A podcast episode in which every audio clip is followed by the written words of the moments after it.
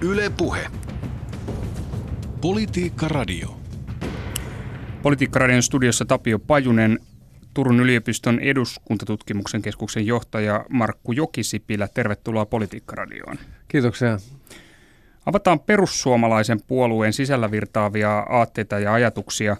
Puolue on nykyeduskunnan tuorein tulokas. Se kirjattiin puolueen rekisteriin vasta vuonna 1995, mutta juuret ulottuvat ainakin 50-luvulle ja Suomen maaseudun puolueeseen. Kyllä, eli tällainen organisatorinen alkupiste tietyssä mielessä on se vuosi 1959, jolloin Veikko Vennamo erkaantui maalaisliitosta ja perusti Suomen pientalonpoikain puolueen tämän puolue sitten matkan varrella muutti nimensä Suomen maaseudun puolueeksi ja SMPtä, Suomen maaseudun puoluetta, voi pitää melko lailla suorana edeltäjänä perussuomalaisella, vaikka tiettyjä eroja on. Ja mielenkiintoisella tavalla, vaikka jos käy perussuomalaisten nykyiseltä puoluejohdolta asiaa kysymässä, niin sielläkin on vähän hajontaa sen suhteen, että kuinka suora perinnön jatkaja perussuomalaiset itse asiassa SMPlle on, mutta kyllähän siellä on, on kiistatta on paljon näitä yhtäläisyyksiä niin aatteessa, toimintatavoissa kuin sitten ihan henkilöissäkin. No tämä Veikko Vennamon jopa yksinvaltaisesti paikkapaikoin hallitsema maaseudun puolue, niin siitä pidettiin lähtökohdiltaan tällaisena populistisena protestiliikkeenä. Onko perussuomalaiset edeltäjänsä tavoin sekä populistipuolue että protestiliike?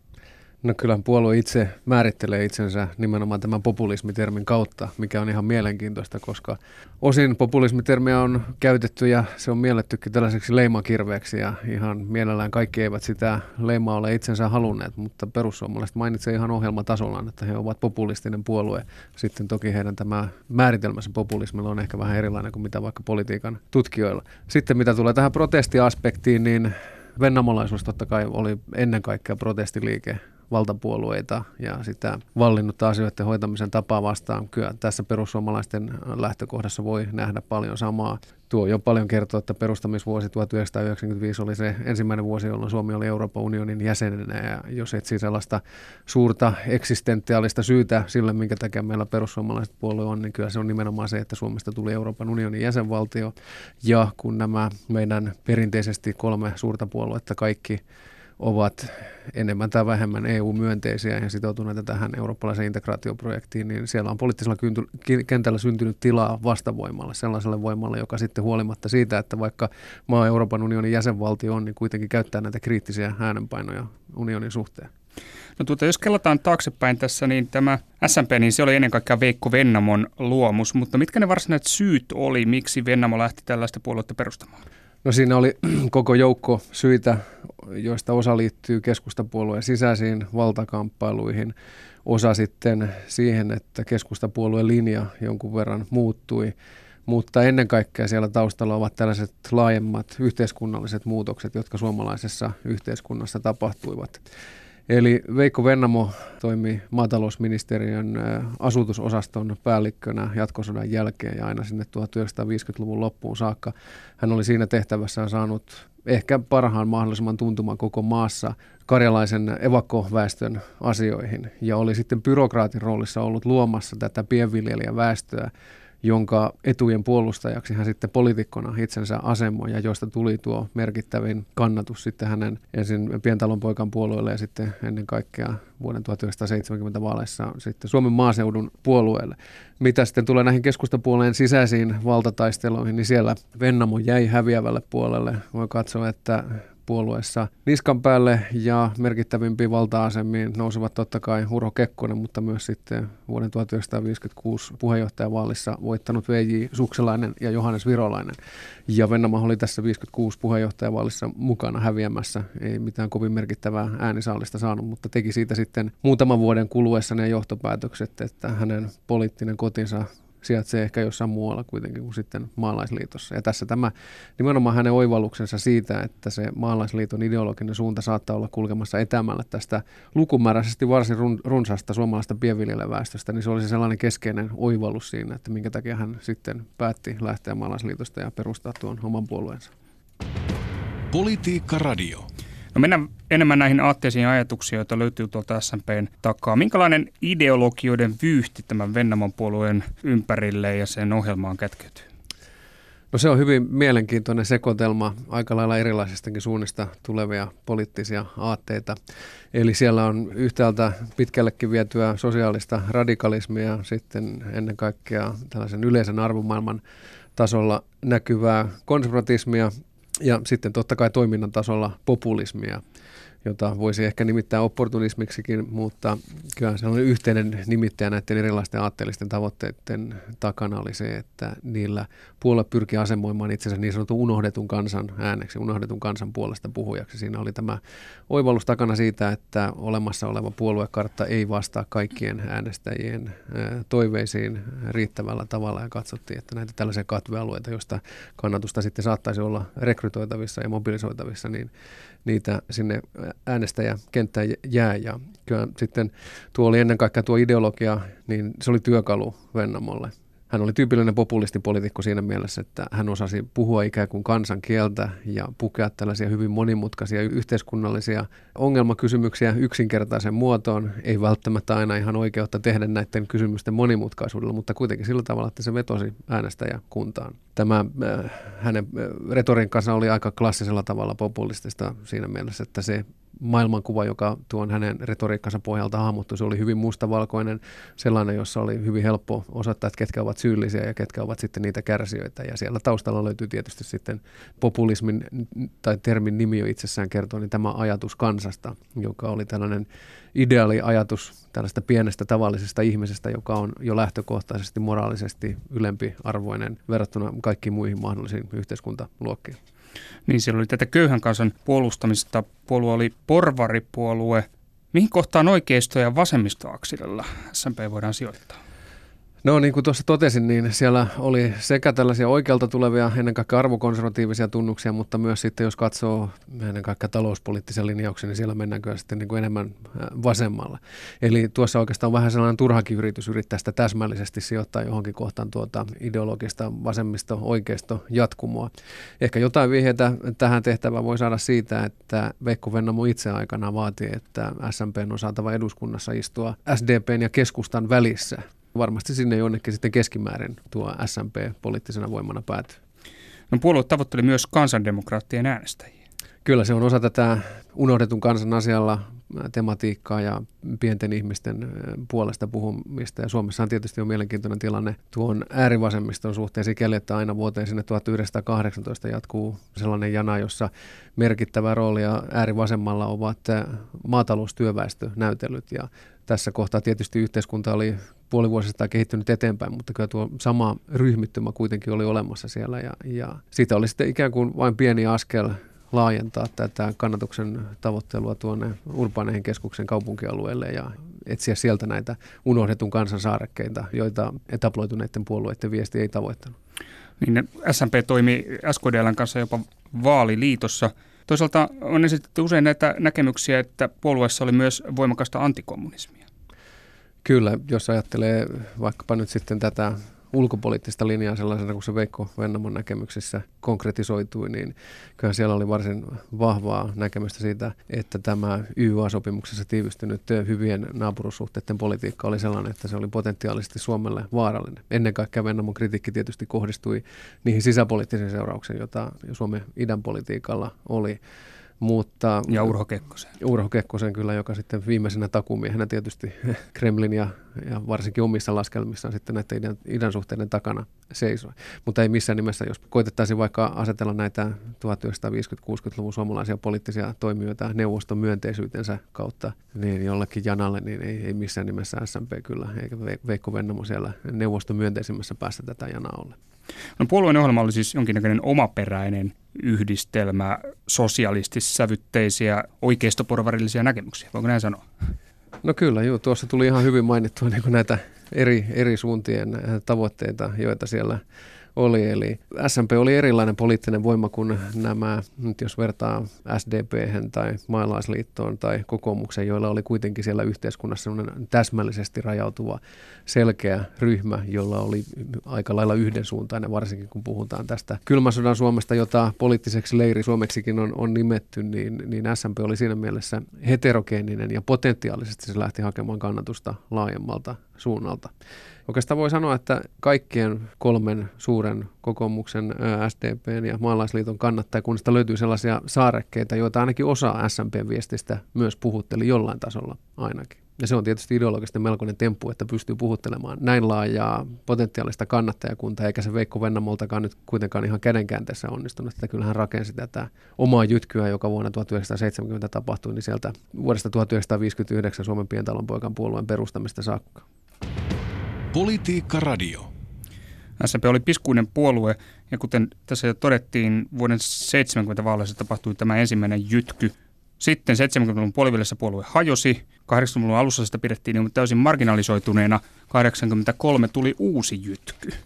Minkä reseptien varaan SMPn vaalivoitot rakentuivat? No se vuoden 1970 vaalivoitto, niin siinä tällainen kärkislogan sen aikaansaamisessa oli Vennamon käyttämä termi talonpojan tappolinjasta, jolla viitattiin nimenomaan tähän No voi sanoa Suomen yhteiskuntahistorian suurimpaan murrokseen, joka 1960-luvun mittaan tapahtui. Maaseutu tyhjentyi ja sitten pienmaanomistus ja erityisesti pienviljelijöys hiipui kovasti tuon vuosikymmenen mittaan. Ihmiset muuttivat kaupunkeihin asumaan ja tämä pienviljelijäväestö, joka oli jäänyt maaseudulle, niin he kokivat, että eh, olemassa olevat puolueet ovat hylänneet heidän asiansa ja sitten oli myös pienviljelijöitä, jotka muuttivat kaupunkeihin ja heidän jälkeläisiä, jotka kokivat tällaista tietynlaista juurettomuutta tässä suuren yhteiskunnallisen murroksen tilanteessa. Ja tämä oli se sauma, mihin Veikko Vennamo sitten osui. Hän oli tuolloin vuonna 1970 oikeassa paikassa oikeaan aikaan, mutta ei suinkaan sattumaltaan. Ja hän oli yksi näitä toimijoita, joka pystyi aistimaan tällaisia laajempia poliittisten mannerlaattojen siirtymiä ja hän ymmärsi, että on, on syntymässä tällainen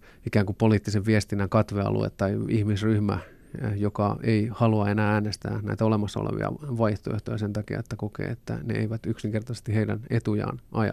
Ja tämä oli se suuri selittävä tekijä sille vuoden 1970 vaalivoitelle. Sitten kun mennään tuonne vuoteen 1983, niin vuonna 1983 tunnukset olivat vähän toisenlaisia ja tietysti sitten se yhteiskunnallinen tilanne ja se maa, missä tuo saavutettiin, niin oli muuttunut 13 vuodessa kuitenkin aika lailla. Ja silloinhan tuo keskeinen tunnus oli tämä rötösherrajahti. Se, että aika lailla klassisen populistisen terminologian mukaisesti niin eh, SMP asemoi itsensä pienen ihmisen puolustajaksi eliittiä vastaan ja, ja siinä lähtökohtaisesti ajatuksena oli se, että eliitti kaikin mahdollisen keinoin koittaa polkea tavallisen kansan oikeuksia. Ja siinä sitten tällainen 1970-luvun tällainen ylipolitisoituneisuus, mikä Suomessa tapahtuu, niin toimi tämmöisenä hyvänä kaikupohjana. Katsottiin, että nämä perinteiset poliittiset voimat, johon SMPtä ei kuitenkaan laskettu, niin ne olivat ikään kuin sen oman etsikkoaikansa eläneet ja oli paljon tällaista politiikkaa, puoluepolitiikkaa varsinkin kohdistuvaa vieroksuntaa ja katkeruutta. Ja, ja silloin vuonna 1983 se oli sitten se arpalippu, joka toisen ison voiton SMPlle. Politiikka Radio. Siirrytään 90-luvulle, lähestytään perussuomalaisia. 90-luvulla maailma muuttuu, Neuvostoliitto romahti, kylmä sota päättyi, Suomi ajoi lamaan. Ensimmäinen kysymys on tämä, että miksi perinteinen protestipuolue SMP ei kykene hyödyntämään tällaista otollista tilannetta? Tämä on aivan erinomainen kysymys, koska perinteisesti tällaisten populististen protestipuolueiden tuhannen taalan paikkoja ovat nimenomaan olleet tällaiset syvät yhteiskunnalliset ja, ja taloudelliset lamavaiheet, jotka synnyttävät syvälle juurtunutta ja pitkälle menevää tyytymättömyyttä asioiden tilaan ja vallanpitäjiä. Mutta aivan niin kuin totesit, niin SMP ei kyllä pystynyt realisoimaan tätä ollenkaan ja siinä tullaan sitten näihin tällaisiin organisaation sisäisiin tekijöihin. Eli isä Vennamo vaikka vielä, eh, tai hän oli vuoteen 1987 saakka oli eduskunnassa itse, mutta oli sitten tuossa vaiheessa jo siirtynyt taustalle. Pekka Vennamo oli puolueen puheenjohtaja ja heidän sellainen strateginen analyysi siitä, että mitä varten puolue oli olemassa ja mihin sen tulisi pyrkiä, oli erilainen. Ja sitten 1980-luvullahan SMP oli mennyt hallitukseen ja, ja se on sellainen aika usein nähty poliittinen totuus, että populistiset puolueet kestävät hallitusvaltaa aika heikosti. Ja näin kävi myös SMPn suhteen, eli osa kannattajakunnasta katsoi, että tämä hallitukseen meno, varsinkin kun he saivat hoidettavakseen pari aika lailla haastavaa salkkua siellä, niin se sitten oli monen SMPn peruskannattajan mielestä näiden lupausten ja sen puolueen alkuperäisen aatteellisen pohjan hylkäämistä. Ja puolue ajautui tällaiseen sisäiseen kiehumistilaan sitten, kun vaalimenestys ei enää ollut samaa luokkaa kuin mitä se oli ollut siellä vuosikymmenen alkupuolella.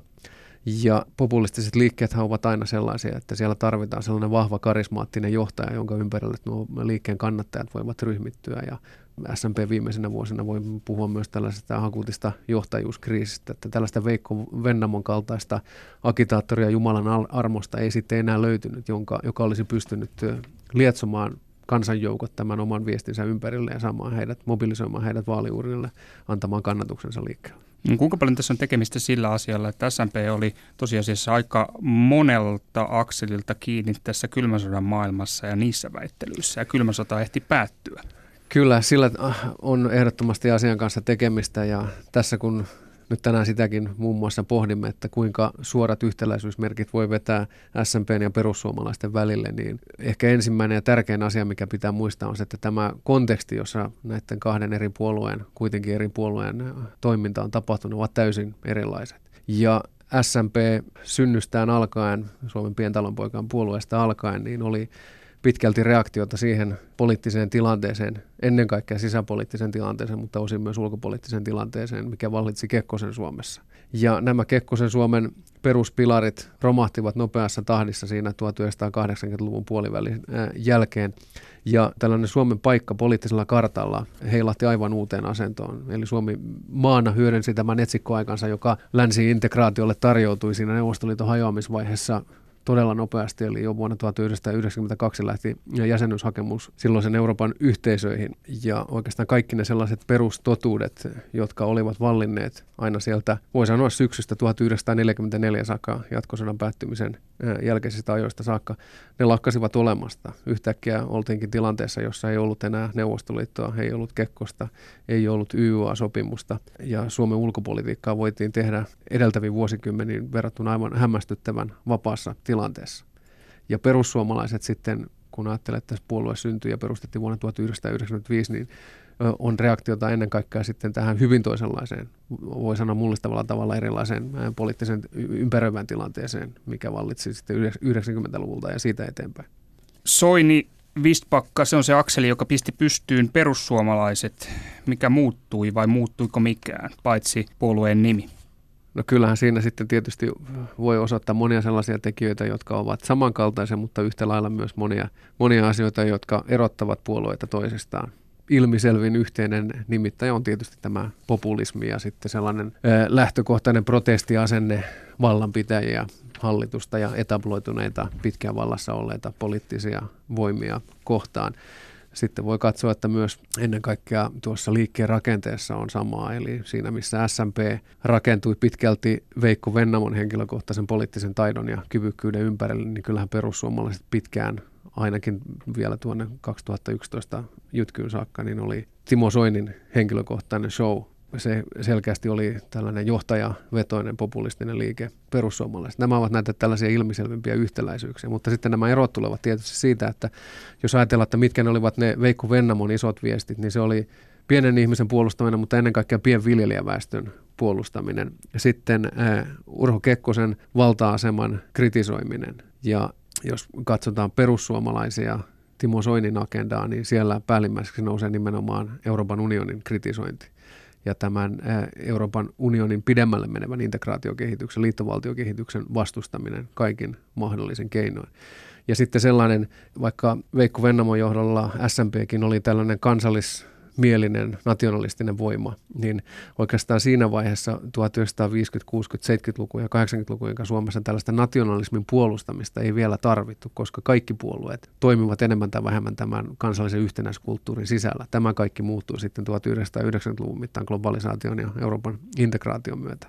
Ja perussuomalaiset on sitten oikeastaan, no ei voi sanoa ehkä ainoana, mutta selkeästi vahvimpana pitänyt tätä kansallisuusaatteen lippua yllä ja todennut, että kansallisuusaate ei ole kirosana, vaan se on pikemminkin positiivinen voimavara. Ja kun he ovat näitä Suomen menestyksen taustatekijöitä sitten omissa ohjelmissa eritellen, niin he nostavat aina tämän suomalaisuuden sieltä esiin sellaisena, jota on pidettävä yllä ja jota on tarvittaessa oltava valmis puolustamaankin. Ja se on sellainen yksi näistä ristiriitaulottuvuuksista, jossa perussuomalaiset kaikkein selkeämmin ehkä nykypuolueista erottuu tällaiseksi omaksi voimakseen.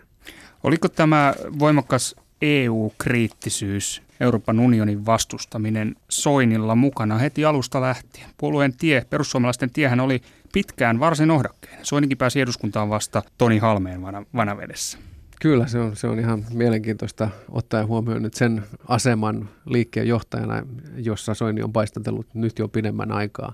Ja ne äänisaalit, joita hän on eduskuntavaaleissa, eurovaaleissa ja presidentinvaaleissakin saavuttanut, niin se on ihan mielenkiintoinen asia se, että hän tarvitsi vaaliliiton kristillisten kanssa. Ja, ja jos se nyt rimaa hipua, niin ei kuitenkaan mitenkään selvästi päässyt läpi silloinkaan, kun pääsi. Ja Toni Halme oli huomattavasti näkyvämpi hahmo ja painavampi hahmo omalta äänisaaliltaan. Taisi ottaa neljä kertaa niin paljon ääniä kuin mitä Timo Soini sai. Siinäkin voi nähdä tällaisia yhtäläisyyksiä Veikko Vennamo. Että Veikko Vennamo toki oli erilainen toimija kuin Timo Soini siinä mielessä, että Timo Soinihan oli poliittisestikin aika lailla vihreä, siis kokemukseltaan silloin perussuomalaisten perustamisvaiheessa – hän oli toki ehtinyt toimia tuolla SMPssä, mutta ei missään nimessä ollut mitään SMPn ykköskarttia, vaikka ehkä sisäpiiriin sitten kuuluikin. Mutta jos ajattelee Veikko Vennama, niin Vennama oli tosiaan osallistunut sitten jo maalaisliiton puheenjohtajataisteluun. Hän oli ehtinyt toimia ministerinä, hänellä oli pitkä ura merkittävänä, merkittävänä virkamiehenä. Soini siinä mielessä huomattavasti kokemattomampi.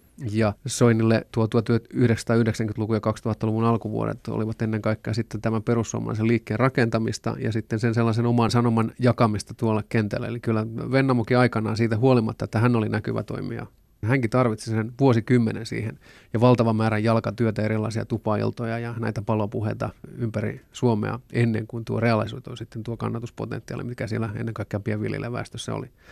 Voi katsoa, että Soinin suhteen tilanne on ollut vähän samanlainen. Että se on ihan mielenkiintoista nyt muistella muutama vuosi taaksepäin sitä aika radikaalia ratkaisua, jota valtakunnalliset suomalaiset tiedotusvälineet tekivät tuolloin 2011 alussa, että Timo Soini, joka oli kuitenkin silloin pienimmän eduskuntapuolueen puheenjohtaja, niin hänet otettiin samoihin vaalitentteihin näiden kolmen suuren puolueen puheenjohtajan kanssa. Eli siinä tiedotusvälineet lähtivät ennakoimaan sitten, tai ikään kuin vähän ennustamaan tulevaa Gallup-tulosten perusteella. Mutta tilanne oli tosiaan se ennen vaaleja 2011, että Timo Soinilla oli, hänellä oli viiden ihmisen eduskuntaryhmä Arkadianmäellä ja mikä kenties nyt sitten näyttää itsestään selvältä, ne oli kaikki vielä tulevaisuudessa.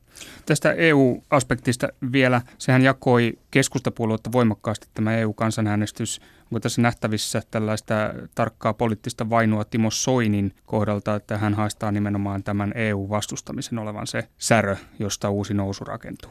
Kyllä se näitä, jos puhuin noista Vennamon poliittisesta perusoivalluksesta ja, ja siitä, että miten hän sitten tämän virkamiesuransa kautta tuli mieltäneeksi tai mielsi itsensä pienviljelijäväestön etujen puhujana ja koki jonkinlaista moraalista velvoitetta tämän ryhmän äänen kannattajana toimimiseen, niin voi sanoa, että Soinilla tällainen samanlainen perusoivallus on ollut se, että Suomessa siitä huolimatta, että maa on unionin jäsenvaltio, niin tarvitaan myös tällainen EU-kriittinen voima. Se on sitten mielenkiintoista ja liittyy ehkä niin kuin enemmän tällaiseen suomalaiseen pitkän linjan identiteettipoliittiseen itsensä hakemiseen. Se, että minkä takia tuo EU-kriittisen kannatuspotentiaalin realisoituminen sitten kesti kuitenkin sinne vuoteen 2011 saakka, jos eduskuntavaaleista puhutaan. Eli meillähän oli suorastaan liikuttava poliittinen yksimielisyys sen jälkeen, kun tämä keskustan sisäinen suuntataistelu oli päättynyt siihen, että keskustakin ryhtyy unionin jäsenyyttä tukemaan, niin meiltä puuttui sellainen iso, merkittävä, uskottava poliittinen voima kokonaan sieltä EU-kriittiseltä puolelta. Ja voisi kuvitella, että se olisi voinut herätä jo paljon aikaisemmin. Mutta siinä itse asiassa selittäisin sitä vähän sillä traumaattisella kuormalla, joka Suomelle jäi kylmästä sodasta. Eli kun oli jouduttu olemaan tässä poliittis-mentaalisessa asetelmassa sellaisessa paikkaa, missä ei sitten kuitenkaan ihan olisi oikeasti haluttu olla. Eli no voi sanoa Neuvostoliiton kainalossa. Ja vaikka niin oltiin aatteiden tasolla kuuluttiin tähän Länsi-Eurooppaan, niin tosiasiallisesti poliittisesti kuitenkin oltiin jossain siellä puolueettoman Ruotsin ja sitten näiden Itä-Euroopan kansandemokratioiden välissä YA-sopimuksen ja näiden niin sanottujen vallitsevien syiden takia. Uskon, että sen takia tämä EU-kriittisyyden herääminen kesti Suomessa sen verran kauemmin. Mm. Oltiin ikään kuin tyytyväisiä. Katso, että nyt vihdoin on saavuttu perille sinne länsi-eurooppalaiseen identiteettipoliittiseen kotiin, johon Suomi kansakuntana ja valtiona on pidemmän aikaa pyrkinyt. Ja, ja saatiin sitten EU-jäsenyyden myötä tunnustus sille, että Suomi on länsi-eurooppalainen valtio Mm, Veikko Vennamokin perusteli tätä omaa myönteistä suhtautumistaan Euroopan unionin nimenomaan turvallisuuspoliittisena perusratkaisuna. Kyllä, tässä on mielenkiintoinen ero, että vaikka Soinin ja Vennamon välillä paljon yhtäläisyyksiä on, niin tässä on yksi merkittävä ero, että Veikko Vennamo, joka kuoli 1997, niin ehti kuitenkin ottaa kantaa tämän EU-jäsenyyden puolesta ja hänellä nämä painavimmat perustelut liittyvät nimenomaan siihen, että tässä päästään sitten sellaisen kansainvälisen liittymän jäseneksi, jossa jo tämä pelkkä jäsenenä oleminen luo näitä, jos ei nyt turvallisuustakeita, niin kuitenkin tällaista lähtökohtaisesti turvallisempaa asemaa Suomessa aina enemmän tai vähemmän arvaamattoman itänaapurin varalta. No nostaako perussuomalaisia Suomessa samat tekijät kuin muita tällaisia populistisia liikkeitä Euroopassa nostaa? No kyllä tietysti voi katsoa, että tämä EU-kritiikki on sellainen, mikä näitä populistisia liikkeitä monissa Euroopan maissa yhdistää, mutta tässä täytyy muistaa se, että politiikkaa kuitenkin siitä huolimatta, vaikka Euroopan unionissa elämmekin ja vaikka Euroopan parlamenttivaaleissakin äänestämme, niin sitä kuitenkin tehdään vielä ennen kaikkea kansallisella pohjalla. Ja nämä tällaiset kansalliset poliittiset maisemat ja, ja asetelmat, niin ne ovat aina nimenomaan kansallisia, eroavat toisistaan. Meidän ei tarvitse ajatella mitään muuta kuin vaikka länsinaapurimme Ruotsia, jossa tämä Ruotsin demokraattien asema niin suomalaiselta näkökulmalta on aika erikoinen ja vaikeasti yhteensovitettavissa kaiken sen kanssa, mitä ruotsalaiset kuitenkin sitten puhuvat demokratian arvosta ja siitä, että miten äänestäjien on saatava äänensä kuuluviin. Tästä huolimatta he ovat olleet valmiit yhden puolueen kokonaan eristämään vallasta. Mutta EU-kriittisyys tosiaan on yhtenä. Sitten on, on toinen te- teema tietysti sellainen yleiseurooppalainen, on tämä maahanmuuttokriittisyys, joka on merkittävä osa selittävä tekijä perussuomalaisten vuoden 2011 jytkössä myös. Eli siinähän nämä maahanmuuttokriittisen liikkeen, jos sitä nyt sellaiseksi voi nimittää,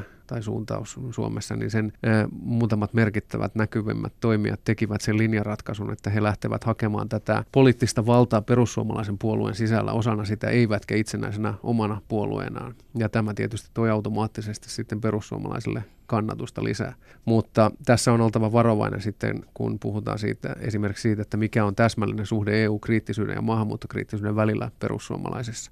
Ja jonkun verran voi nähdä, että puolueen sisällä on tällaista ristivetoa sen suhteen, että kumpi näistä tekijöistä sitten EU-kriittisyys vai maahanmuuttokriittisyys on, on keskeisemmällä siellä, siellä puolueen identiteetissä.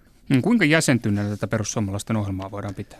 No jos ajatellaan sitä, että tuo vuoden 2011 eduskuntavaaliohjelma taisi olla kaikkiaan 70 sivua pitkä ja siinä otettiin kyllä kantaa todella monenlaisiin asioihin, niin kyllä puolueella selkeä pyrkimystä on, on esiintyä tällaisena yleispoliittisena laajan rintaman vaihtoehtopolitiikan puolueena, eikä jonain muutamaan yksittäiseen kysymykseen keskittyvänä protestiliikkeenä. Se on tietysti totta sitten, että jos katsotaan sitä ohjelmaa, niin siellä on osin on tällaisia sisäisiä ristiriitaisuuksia, osin ajatuksia, jotka tulevat perinteisestä vasemmistosta, osin sitten taas tätä oikeistolaista sisältöä. Mutta siinä ehkä semmoinen tärkeä asia muistaa on se, että kun vertaa kokoomuksen keskustaan SDP, joilla on sata vuotta historiaa takanaan ja, ja valtava kokemus eduskunnassa ja hallituksessakin toimimisesta, niin perussuomalaiset on tässä mielessä vielä puolueena aika lailla alkutaipaleella, että tätä heidän ohjelmaansa ei ole hallitusvastuun tulessa vielä koeteltu ja, ja sehän on sitten sellainen ensimmäinen paikka, jossa sitten katsotaan, että tai on punnittava sitä ohjelman sisäistä hierarkiaa, mitkä ovat ne kaikkein keskeisimmät tavoitteet sieltä ja mistä ollaan sitten kompromissien nimessä valmiit luopumaan. Ja siinä ovat sitten tietysti aina läsnä nämä pelot, varsinkin kun kysymys tällaista populistisesta puolueesta, että jos sinne hallitusvastuun mennään, niin joudutaan väistämättä tekemään kompromisseja. Ja populististen puolueiden kannattajakunta tuppaa nyt osin olemaan sellaista, että tällainen sietokyky sille, että näitä kompromisseja tehdään, niin ei välttämättä ole ihan samaa luokkaa kuin sitten vaikkapa näiden perinteisen kolmen suuren kannattajakunnassa, jossa on totuttu tähän kompromissien tekemisen kulttuuriin. Niin kysymys kuuluu, kestääkö tämä perussuomalainen postmodernissa maailmassa esiintyvä kansalliskonservatismi hallitusvastuun paineen? Näin on, mutta täytyy sanoa, että se on, on kyllä ollut äärimmäisen fiksu ja poliittisesti taitava veto perussuomalaiselta tätä nationalismikorttia nostaa esiin, koska sehän sitten jossain vaiheessa niin meni sellaiseksi Suomessakin, että tällainen poliittinen korrektius ikään kuin esti näitä kolmea suurta puoluetta, vaikka on, niin kuin siellä esimerkiksi löytyy kokoomus, joka ihan nimessäkin on kansallinen kokoomus ja suora kytkentä nationalismiin, niin näitä nationalistisia tunnuksia ei haluttu pitää yllä, koska katsottiin, että ne ovat suorassa ristiriidassa tällaisen kosmopoliittisuuden, eurooppalaisuuden ja, ja integraatiopyrkimyksen kanssa. Siinä perussuomalaiset haistoi, että poliittiselle kentälle on syntynyt tilaa ja ryhtyi ehkä sitten vähän kansallisromanttisen ja nostalgisoivankin sävyyn, mutta kuitenkin niin ryhtyy puhumaan suomalaisuuden ja Suomen puolesta. Ja jos katsoo sitä vaikka tällaista brändimaailmaa, mihin puolue on turvautunut, niin siellä on tällaisia kuvia, jotka tuovat mieleen jonkun 1950-60-luvun Suomen. Suomen lippua on sinistä ja valkoista ja, ja näitä tällaisia perinteisiä, no voi sanoa kansallisia stereotypioitakin. Mutta selvästi tilanne on se, että äänestäjäkunnasta osa on sellaista, joihin nämä tunnukset vetoavat. Ja tämäkin itse asiassa, vaikka tämä on nationalismia, niin on mielenkiintoisella tavalla tällainen kansainvälinen ilmiö, joka liittyy globalisaation aikaan ennen kaikkea. Eli globalisaatiohan, siihen liittyy kaikenlaista epävarmuutta ja sellaista, että ihmiset joutuvat osin vastoin tahtoakin kulkemaan valtioiden rajojen yli. Ja tällainen globaali kilpailu leimaa kaikkea talouden ylivalta. Niin tällaisessa tilanteessa osa ihmisistä haluaa sitten linnoittautua sen ympärille, mikä on tuttua ja turvallista. Ja tämä on oikeastaan kautta koko Euroopan niin ollut nostamassa nationalististen puolueiden kannatusta. Turun yliopiston eduskuntatutkimuksen keskuksen johtaja Markku Jokisipilä. Oikein paljon kiitoksia vierailusta Politiikka-radiossa. Kiitoksia. Yle Puhe.